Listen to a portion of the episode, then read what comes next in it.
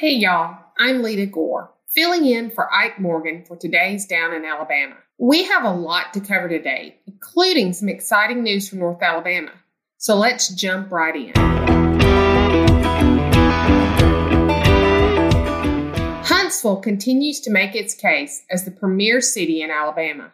The Rocket City's latest accolade is being named the nation's best place to live, according to U.S. News and World Report.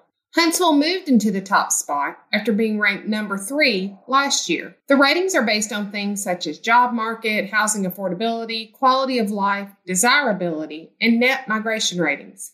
Overall, Huntsville scored a 7 out of 10 to top the ratings. Huntsville's highest scores were in the housing affordability and job market areas. Those are important factors said the experts at US News, adding that people are putting greater emphasis on affordability and quality of life. The US News ratings list the nation's 150 most populous metro areas.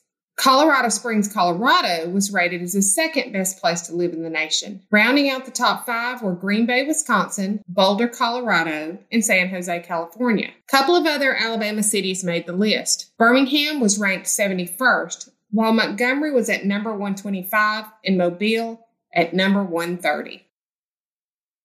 On to some voting news. You can expect slightly higher turnout for next week's primary elections, according to Alabama Secretary of State John Merrill. Merrill is predicting voter turnout of 28 to 32 percent for the May 24th primaries. If that holds true, it would be higher than the turnout for the previous two midterm primaries of 25.6 in 2018 and 21.6 in 2014. Merrill said he believes interest in the governor's race and U.S. Senate seat will prompt more people to turn out to cast a ballot.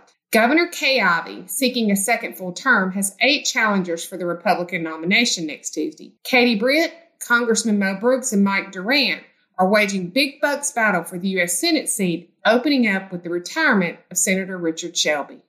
Speaking of elections, Kay Ivey is firing back at late night hosts who love to take shots at the Republican governor. Last week, Tonight with John Oliver been a part of a recent episode talking about Ivey and her signature of a new Alabama law that, among other things, bans certain medical treatments for minors with gender dysphoria. Oliver pulled no punches in his description of the law and of Ivey herself, and it wasn't very kind.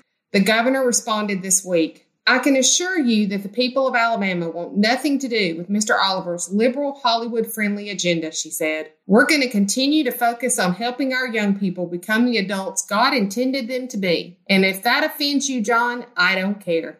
Ivey is currently running for re election. Challengers include Tim James and Lindy Blanchard. That's all we have for today. Check back tomorrow for what's going down in Alabama, and as always, Check back with AL.com for all your latest news.